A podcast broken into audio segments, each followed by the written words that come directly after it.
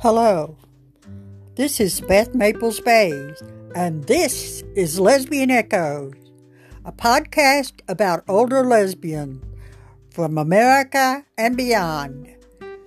We hope you enjoy our podcast and listening to the stories of lesbians worldwide.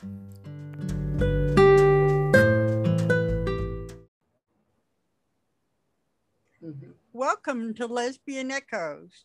Today we have Kim Barget, and she is from Brooklyn, New York. Welcome, Kim. Thank you for having me. Can we start by asking your age? 65. And oh, sorry. 65. And how old were you when you came out? 17. 17? Yeah. So you got an early start. Yeah, I've been gay for a long time. uh, oh, yes, you have. Um, so, can you can you walk us through the coming out process? Well, sure. Um, for me, coming out was uh, very traumatic. As I was figuring out why I didn't fit in, why I didn't fantasize having weddings and boyfriends, because I didn't really know why. I just wasn't interested.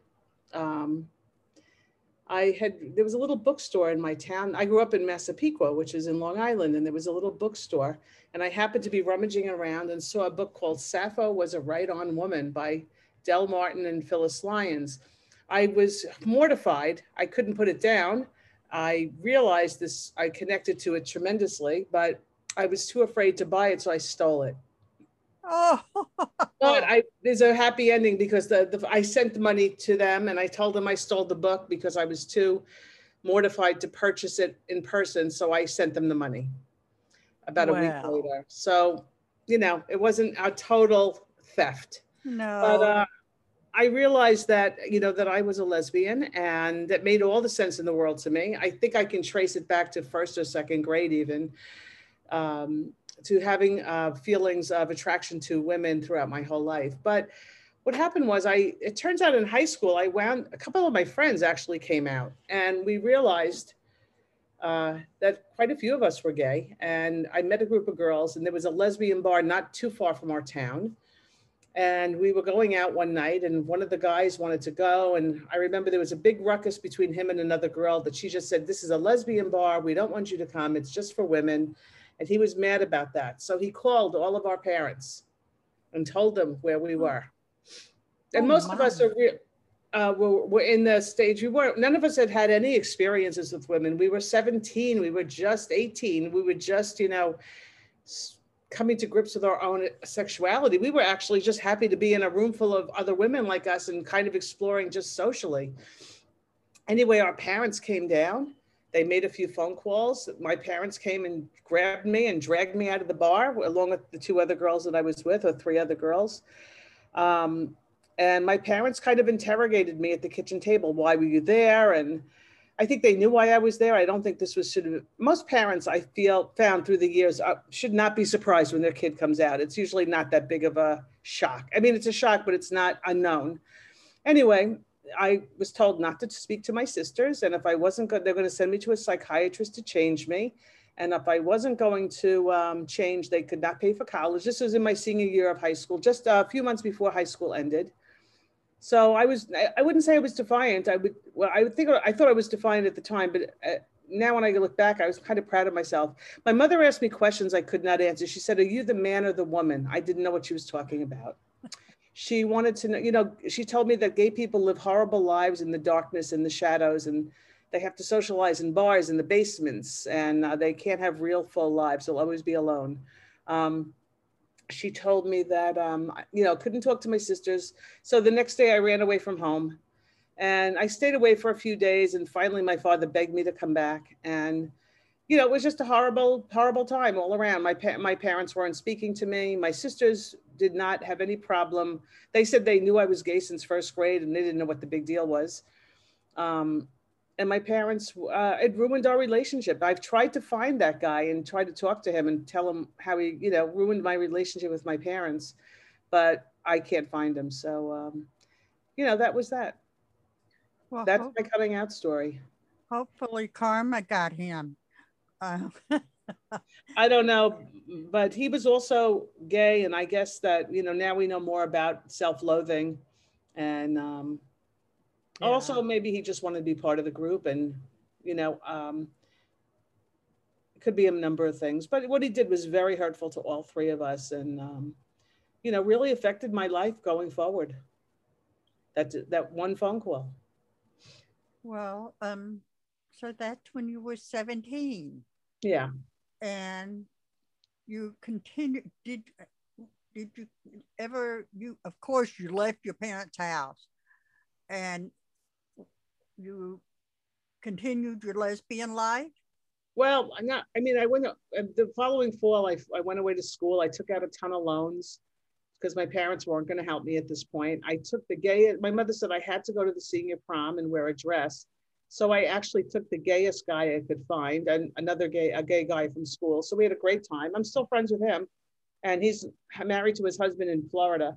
Um, you know, I, I started exploring. I, I went, went away to school. I was felt very lonely because of having my family cut off from me and very, um, you know, I made friends when I was there. My first day of school, I was wearing a Bette Midler t-shirt and I was in the that that's the, pretty gay for 1974. And um, I was in the cafeteria, the student union, and a guy comes up to me and said, "I love your T-shirt. It's fabulous." And we were best friends ever since. And wow. uh, you know, um, we, you know, he was kind of my big brother, and uh, we went to the Gay Freedom League and all the gay bars. And I still had not kissed a girl yet, but I was happy. I was meeting people and having a nice time figuring out who I was and where I fit in. And I felt like I fit in. So, what did you study? I well, a million things. I wound up. I I actually took me 20 years to get my bachelor's degree, and I I did many different majors. I drove a New York City taxi cab to put myself. Through. I moved back to New York. Oh, before that, I moved to France and I took some courses and went to school in France for a year. That's where I met my first girlfriend. And although she was not French, she was American. She was in my program and had my first love affair. And um, came back to New York, got a job, and moved to the city. We did not last, but it was uh, it was it wasn't horrible. I don't remember it as being horrible. I remember it being a decent time. We traveled a lot and had fun. Mm-hmm. Um, and then um, I moved to Manhattan. And I guess it was about, you know, just probably doing a lot of dancing, going to my first lesbian bars. They also asked me a question, am I butch or femme? And I never knew how to answer that. I didn't know what it was. That's how naive I was. I didn't know what that was. So my new my answer that I came up with then, and I still stand with, is yes, both. That's you know, I that's my best answer. Um, but what happened was uh, I I, you know, I wanted to go back to school and I started driving a yellow cab. I did a bunch of jobs and I hated it, but I really liked driving a cab.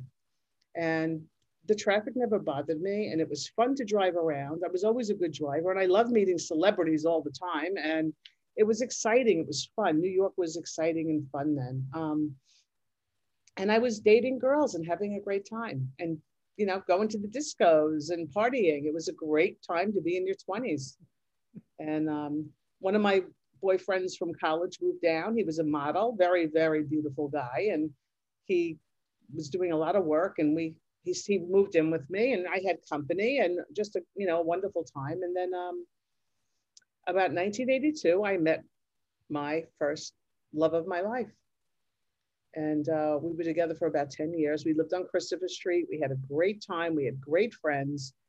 Um, unfortunately, I had a whole, the, when I said I met Roy in college, uh, he had a bunch of friends and we met a bunch of friends. Those, we were a little posse and I was like the little sister and I loved it. I was very doted on by the boys. They took me everywhere. I was very involved, I guess, not with um, everything that they did, but we socialized a lot. I didn't have a lot of women friends at that point. And unfortunately, from September of 1985 to March of 1986, they all died of AIDS and it was a awful awful time. And then and i still had the same girlfriend at the time. We went on for quite some time. And then around 1990 89 or 90 i quit my job. I went back to school and I got a job at Gay Men's Health Crisis. And uh, I worked there for several years and, and I started many programs, uh, the Buddy program, which was, uh, uh, I was part of that, the startup of that. Um, then I moved on to a place called Body Positive and I started doing um, managing the hotline and managing um, HIV positive social activities for men. And this was very early on. And then I became the director of client services for God's Love We Deliver, which is a pretty famous organization here that delivers meals to people who with AIDS. And I uh, worked there for quite a few years. And I got involved in healthcare. Meanwhile, I'm still going to school at night. I was uh, on the board of directors of the Community Health Project, which is a free health project in New York City for lesbian and gay LGBTQ population. So I was very, very involved with the gay community at that point. Um, and um, it was pretty exciting. I felt like uh, to be involved with the health project, to be, I did my fundraising, I did benefits. Um, one time I came home though, I was doing a benefit called the Snowball. It was to raise money for the Lesbian Health Project. And there was a, you'll be, you'll get a kick out of this. There was a message on my answering machine. Remember those? Um, hello, Kim. This is Lily Tomlin. I nearly died. Yeah. Oh, bad. Well, I wrote to a lot of celebrities, and she said, "I wish I could help out. I'm not going to be in town at the time." But and she wasn't out at the time. But um, I, uh, you know, but it was just a nice, nice, um, nice to hear her voice and to hear get her support. But uh, it was a very big deal. I don't know why it never continued on, but we, I think we do know why. Things with women don't usually, or lesbians don't usually get the cause doesn't get taken up. But you know, um, at that first benefit, we had a fashion show, and you know who did the fashion show? Patricia Field, who does those costumes for um, The Devil Wears Prada and uh, Sex in the City. She's a famous costume designer, and and uh, yeah, so she did the fashion show for us. She had a very big store in the village. She was more known locally then. This is before she had fame in the movies, mm-hmm. but um, she did our fashion show for us free of charge. She was very happy to support us. And when you go around and ask, you'd be surprised how many people are uh, willing to support. So anyway, um, where else should I go on this? Just go go right forward. What happened okay. next? So what happened next was I uh, I had gotten. Uh, do you want to hear something funny? And it's probably I, I I don't bring this up to be malicious, but I did start to lose my interest in the AIDS community because you know what? It started getting taken over by straight people. All of a sudden, it wasn't like a gay community thing. Like when I worked it in the early years, even though there weren't a ton of lesbians there, there were plenty though. And I felt like even with the guys, we were working together in our community. Mm-hmm. But then mm-hmm. all of a sudden, there was an influx um, of a lot of straight women. And it was, it actually, I, I don't know if anybody's ever said this or, and maybe um, it's personal, but it was my observation and it seemed to change the tone of the the fundraising and the tone of the next thing i know like god's love we deliver was a kind of a small operation. And the next thing i know we have people magazine uh, david geffen buying us buildings and people magazine throwing parties. And all of a sudden it became this super huge phenomenon. I mean i think um, what's his name? Uh, uh, michael kors now the building's named after him. So he probably donated a couple of mil. So it became a very big thing. And I actually got disillusioned and left at that point. And um, because of my experience, I was able to work in healthcare and do a job. But what happened was about 20 years ago, I wasn't particularly stimulated by my work. It was, it was a paycheck. I went to work, I came home, I did fine. I had a nice girlfriend and went on vacations. What else do you need, right? Well, I apparently I needed more because um, I started seeing advertisements in the subway. We were having a shortage in the classrooms. There were no teachers. Mm-hmm. And I thought, hmm, this sounds interesting. I'm going to go to a meeting. So they had a program. It's called the New York City Teaching Fellows. And I had finished my degree at night. I had just finished. I felt super accomplished. It took me a long, long time, but I did it, right? I'm the first person in my family to graduate from college. Um, Congratulations. Thank you. I did it for myself.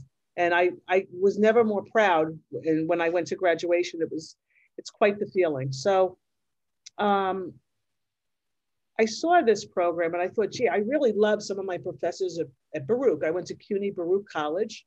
It's also known as the poor man's Harvard or UCLA, University on the corner of Lexington Avenue. Um, it's a New York City school. Anyway, it's pretty reputable. And uh, I thought, you know, I had I, I, these professors I had, you know, they really made me love learning. I was always a good learner. I love to learn, but they really got me. I said, wouldn't it be great if I could do that every day? So I said, let me go to one of those meetings. And they had about 15,000 applicants, and they were only looking for about 1,500 people. And I got picked. And that was 21 years ago, I became a teacher. So uh, I teach middle school humanities and history. I am out and proud. I run the Gay Students Alliance. I have become a resource for a lot of transitioning kids. This year in particular, I had a lot of transitioning kids. Um, I meet with them, I hang out with them. I, I arrange for them to meet with their parents at Dunkin' Donuts while we were in remote learning. And they made friends with each other, and the parents, you know, made friends with each other. And uh, it's one of my I feel like one of my proudest moments because as I um I'm gonna get choked up because at 17 if I had that it would have made all the difference in the world. Oh, I think that you aren't alone in that. Yeah, so that's why I go to the Dyke March every year. I oh right, I, I skipped a little part. I was a big lesbian avenger. I was the coordinator for the Dyke March in 1994 and 1995. I got very involved with lesbian visibility and, and that kind of stuff. So I, I just went to the last Dyke March, which was two days ago.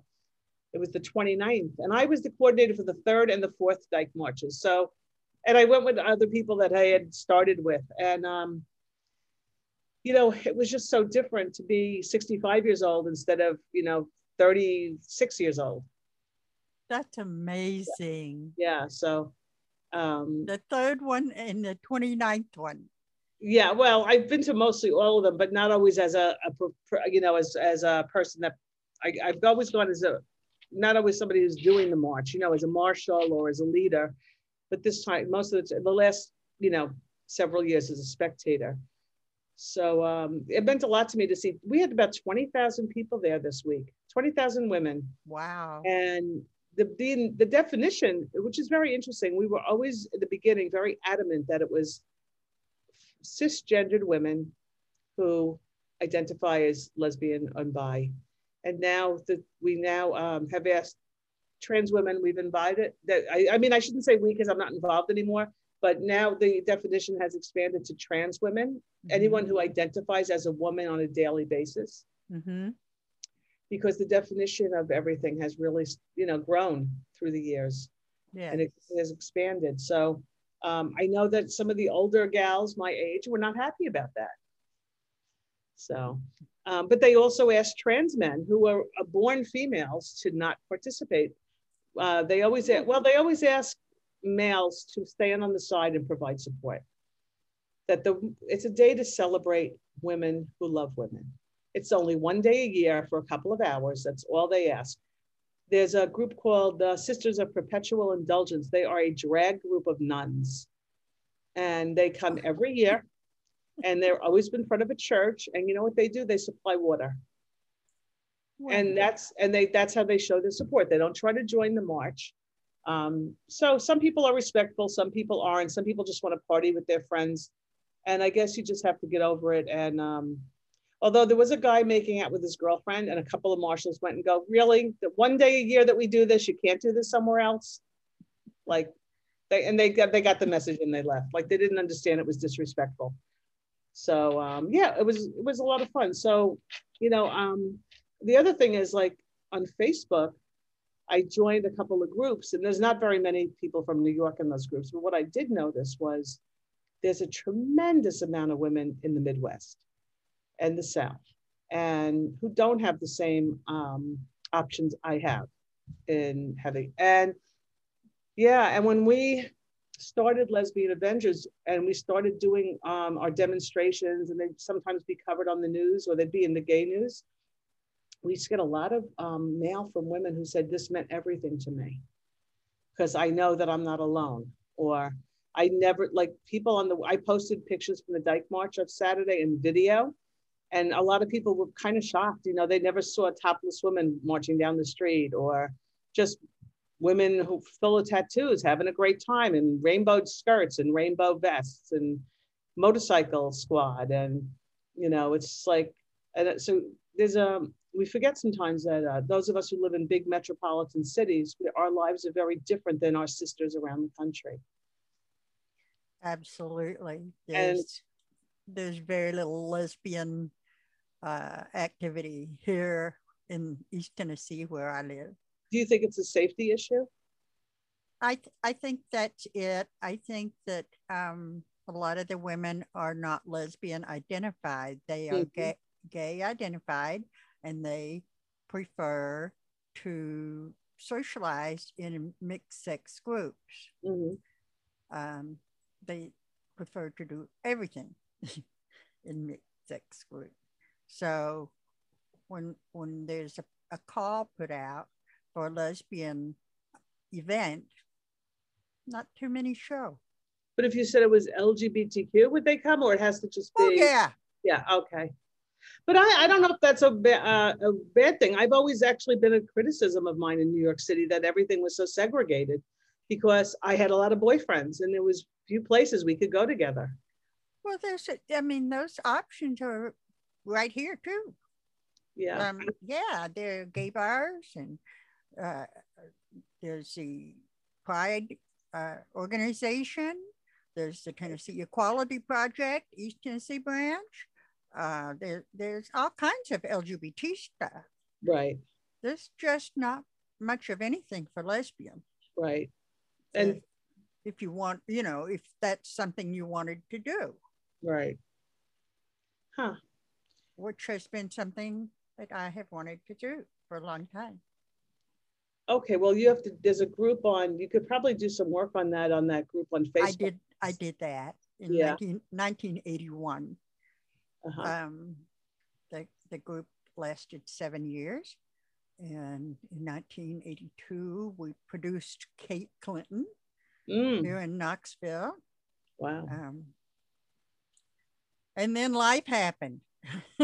Right. Well, this is what happens. I like I, I haven't done activism for a long time because uh, being a teacher is 24 7 it's it's pretty uh, well i have 100 students so you know that's a lot of papers to grade yes that's a lot of students yeah my so goodness. Uh, the last you know i would say that you know my uh, being a teacher really has taken up a lot of time outside of the classroom and um, of course i haven't really had time for much else but i will be retiring next year so i will have no more excuses then you'll have more time. Oh yeah. Well, I, it's funny because I actually during quarantine, you know, I was teaching remotely for 15 months, and you don't teach full days; you just teach partial days, and you have meetings. And but I'm usually done early, and I do, I d- devoted quite a bit of time to planning my retirement. So I don't want to just retire and then say, now what do I do? So what do you so, plan? Well, there's a couple of things we have to see how things go. Um, for example, I love to travel, so we'll see how that goes. Right now, I would uh, I'm fully vaccinated, and but I don't feel safe traveling. I wouldn't travel outside of the country right now. I don't think I'm ready for that. So uh, I'm gonna this I'm gonna do a road trip this summer and visit some friends between here and Asheville, North Carolina, and which I've never been before, and I'm gonna. You'll nice, love it. I can't wait. I heard a lot. It was a lot of fun. Who knows? Maybe I'll leave Brooklyn. Uh, um, but I used to have a dog. She died last year after 13 years, and I she's she broke my heart, and I'm not going to forgive her. And uh, I thought, gee, you know what? It would be nice to throw some dogs in the back of a car or an RV and travel all over the country. That would be a lot of fun. So yeah. there's so many options. There are a lot to lesbians to do just that. Yeah, absolutely. That's what I know. It's really cool. And so that's my like I have a list of what I like. Uh, you know, if I live in the city, where would I park the RV? That's so that's something to consider. We don't have that kind of parking here. So you'd have to figure out how to do those things. Do I want to get a trailer and hitch it onto a truck, or do I want to? I, I think that's what I want to do, and it doesn't have to be too big. So I'm thinking that might be so much fun. I want to go to the national parks. That's one thing I'd really like to do go see a lot of those. Um, I want to, I volunteer at an animal shelter and um, there's a, uh, in New York, there's a group called SAGE, Senior Action in the Gay Environment.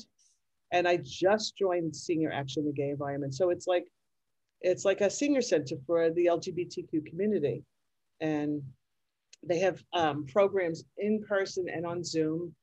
So I actually have my final interview on Thursday to see where I'm at and then sign up for stuff. So have you considered OLOC? Old, OLOC, Old Lesbians Organizing for Change?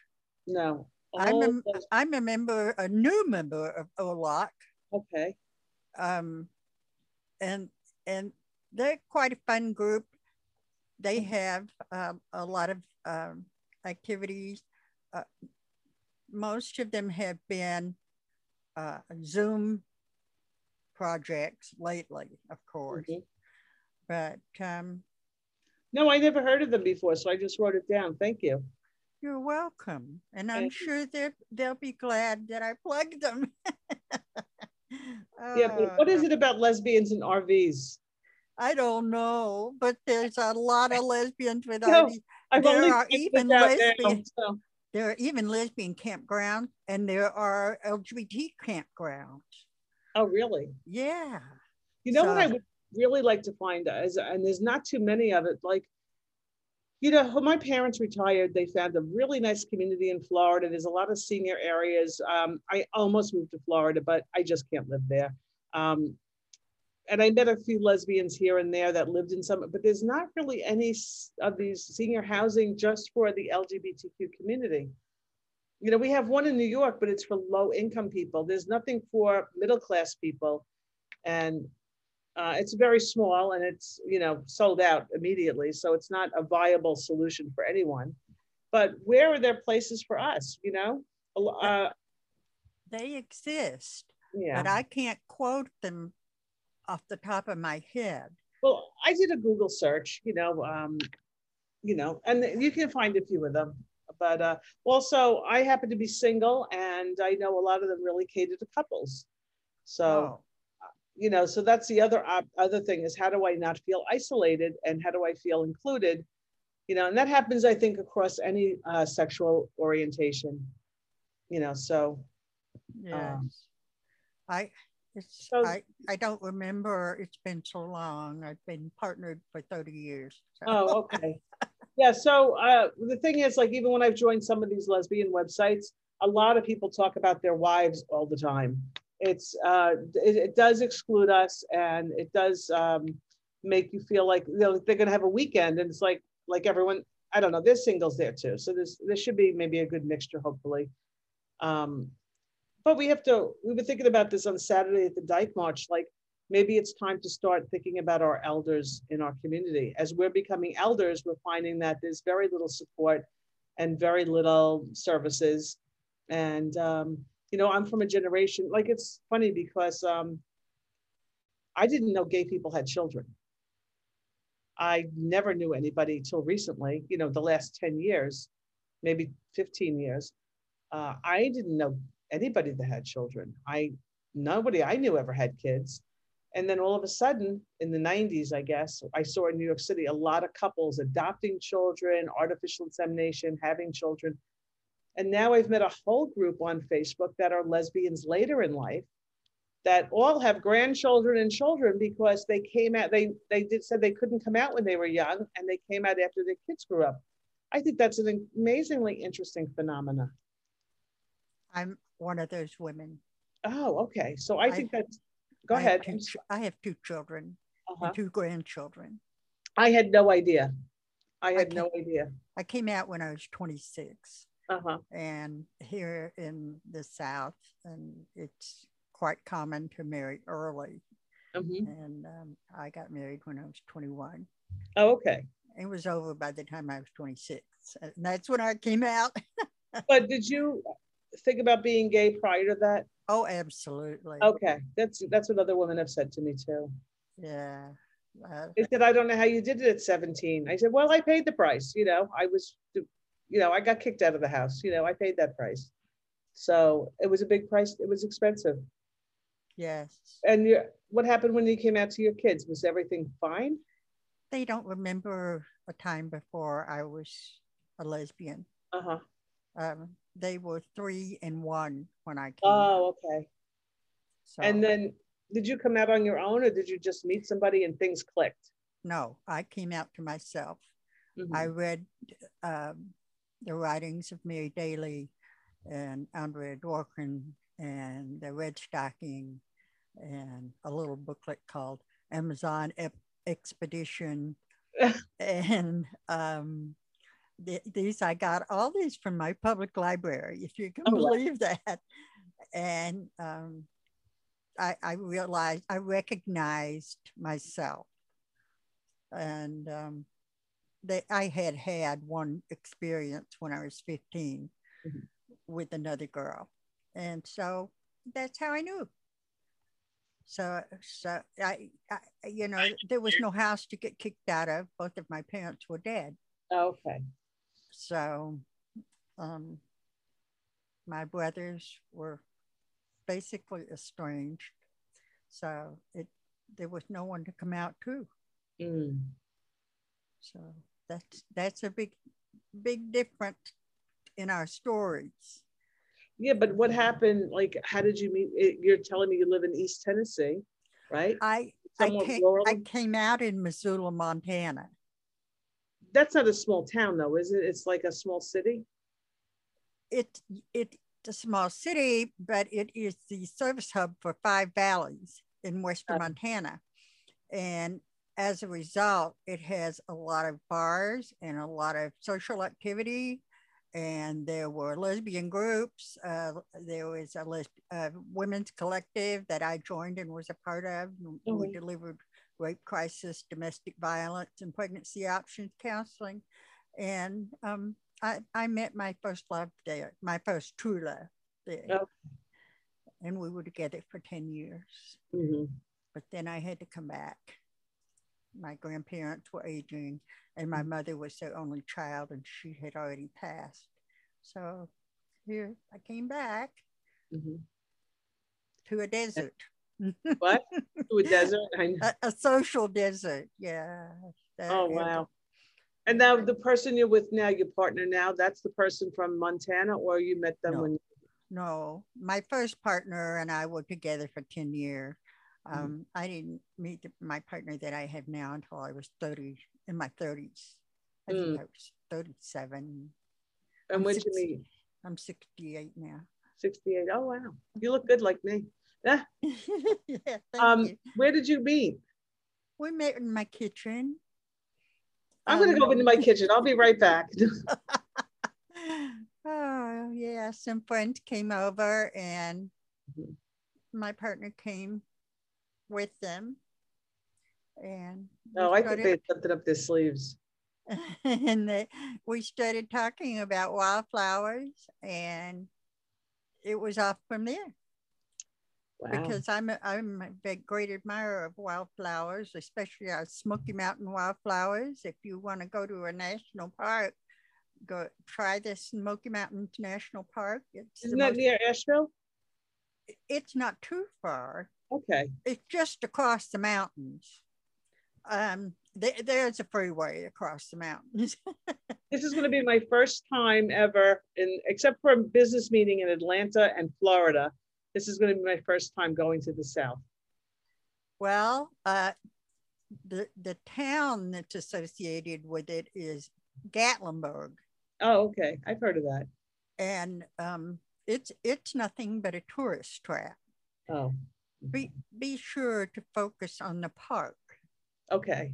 A lot of people make the mistake of focusing on Gatlinburg, Hmm. and I, you know, the park is what the whole that's the big deal. I'm actually um, a friend of mine. She lives in Florida, and she rented a cabin. And she and her wife rented a cabin, but the wife can't get off of work. They rented it for a month, and so in between the wife's visits, I'm coming one week, and then her sisters are coming the next time there's a break. So she's the one who's behind. So I'm going to be there for like five or six days, and um, she's been there a couple of times, so I hope she knows. I would love to see those great Smoky Mountains and those wildflowers. Oh, the, well, the wildflowers have pretty much gone by. Oh, Um, okay. Yeah, they happen in April. Oh, uh, I bet that's nice. And, and right now, our big attraction is, well, we call them lightning bugs. Yeah, we do too. Okay, well, some people call them fireflies. Yeah. But there's there's um, a phenomenon mm-hmm. in the Great Smoky Mountains, and I'm I can't remember exactly which spot. It might be Cades Cove. I can't remember, but the the only place in the world where the lightning bugs blink synchron- synchronously. Oh my God. And so the whole thing is like a, a light show. I'm writing it down. I'm going to Google it and find it. It's a synchronicity of lightning bugs. That's what I wrote. Sync lightning bugs. Maybe I can find it. That'll be awesome. That's yeah. thank you for telling me that. I would. Lo- I love that. Yeah. I mean, I know that we're just planning to go hiking and you know do a lot of things around the for the next few days. So well, Asheville is a wonderful place, a beautiful place, and um, so are the Smokies. So you're going to have fun. I'm going to drink a lot of beer too. I understand. I well, saw they have a lot of breweries. So. Yeah, there are breweries and wineries. Oh, around. great! Yeah, and um, and, and some distilleries too. This is Tennessee. I'm, I'm fine with all of that as long as I have an Uber, so I don't have to drive. yeah, right. We'll figure well, it out. If you if you're in Gatlinburg and Pigeon Forge, there's actually a, a trolley. Oh, okay. So you don't have to drive. Wait, Pigeon Forge, where? That's in Tennessee, right? Pigeon Forge, yeah, it's it's Tennessee. It's just um, it's a sister town to Gatlinburg. Oh, okay. It's a big, big. I warn you. Big. Is that at Dolly Parton's uh, home? Yeah, that's where Dollywood is. Oh, okay. Yeah, it's a big tourist place. Um, I, I highly recommend the park. I'm more of the park person, but if it wasn't too far to drive through Pigeon Forge and say hi, I probably would you know, I, uh, you know, I'm a teacher, so I have a bit of time off and I can kind of do my own thing. So this is my first summer. With, well, actually, last summer we were shut down, but this is really my first summer without the dog. So I can kind of do these things. Right. And, uh, well, we have two, but we check in with bringfido.com. bringfido.com? Yes. Yeah, that's a good one. To see where we can go and and take our babies with us yeah. fur, fur babies. Um, we, yeah, we, so that that who knows what's going to happen because I might be doing a lot of bring Fidos with me. Um, yeah. Because I, I really don't know. I, I used to, you know, I said, told you, I used to live in France and I, I've traveled quite a bit and I do love going. I, there's a lot of places I haven't seen, but, um, you know, right now with the, the world is not in great shape for traveling, I don't think. Between right. COVID and wars and people disagreeing and all that stuff. So I don't know if I want to be a part of it. I'd rather just be in the Grand Canyon with a bunch of dogs. or, or being with some wild lesbians in the woods. Sounds well, pretty good to me. There, there are wild lesbians in the woods. Uh, Google women's land and you'll find them. Um, women's land, okay. Yeah, they, they're out there. Um, it's a great, you're giving me a lot of great hints now. well, I want you to have a great retirement. Mm-hmm. And um, do you have anything that you would like to say to sort of wrap this up? Well, I think that um, I think that we there's millions of lesbians out there. We don't even know each other. I wish we all could know each other, but we all we're everywhere and we come from many different backgrounds and experiences and uh, i think that the best we can do is i don't know whenever we're in town find somebody find find us and and let's be friends uh, that's why i joined a lot of these groups on facebook now like late it's called lesbians later in life and met a lot of people especially women my age which has been really and they're super nice i you know everybody's very supportive because I love to cook, and I just joined another group on Facebook called Butch Appetit. wow. oh, that's uh, a lot of recipes, and um, I don't know. We I need. I think we need to like just. And if I had my wish, I would get the state a nice state with good weather and just make it lesbian only. That would be very nice. we could all live together in harmony. Sounds good to me. Yeah. So yeah, that's and that's probably one of my goals is just meet a lot of people and make friends and have a nice time. I I watched that movie Nomadland on Hulu. It's you know with Frances. So it, it's a little bit inspiring, I, even though I thought it was a little depressing. But um, you know, for certain like for the finances and a bit of loneliness. But on the other hand, it was kind of nice to be home free and just kind of meet people along the way and have nice travels and journeys. So and um, maybe sometime somebody will join me. That would be nice. You know. Well, I wish you happy trails. Oh, thank you very much. Thank you for having me. And I da- I subscribe to the podcast, so I'll be listening. I Okay. started listening, and it's been very, really, really great to listen to. I appreciate it so much. Well, thank you for saying so. And thank you for coming on as a guest. Thanks for having me. All right. Bye bye. Bye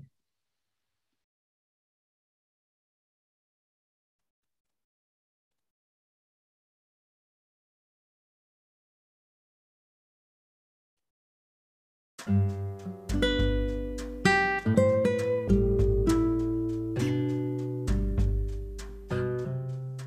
I hope you enjoyed this segment of Lesbian Echoes. Be sure to check in with us next time as we bring the stories of lesbians' lives to you.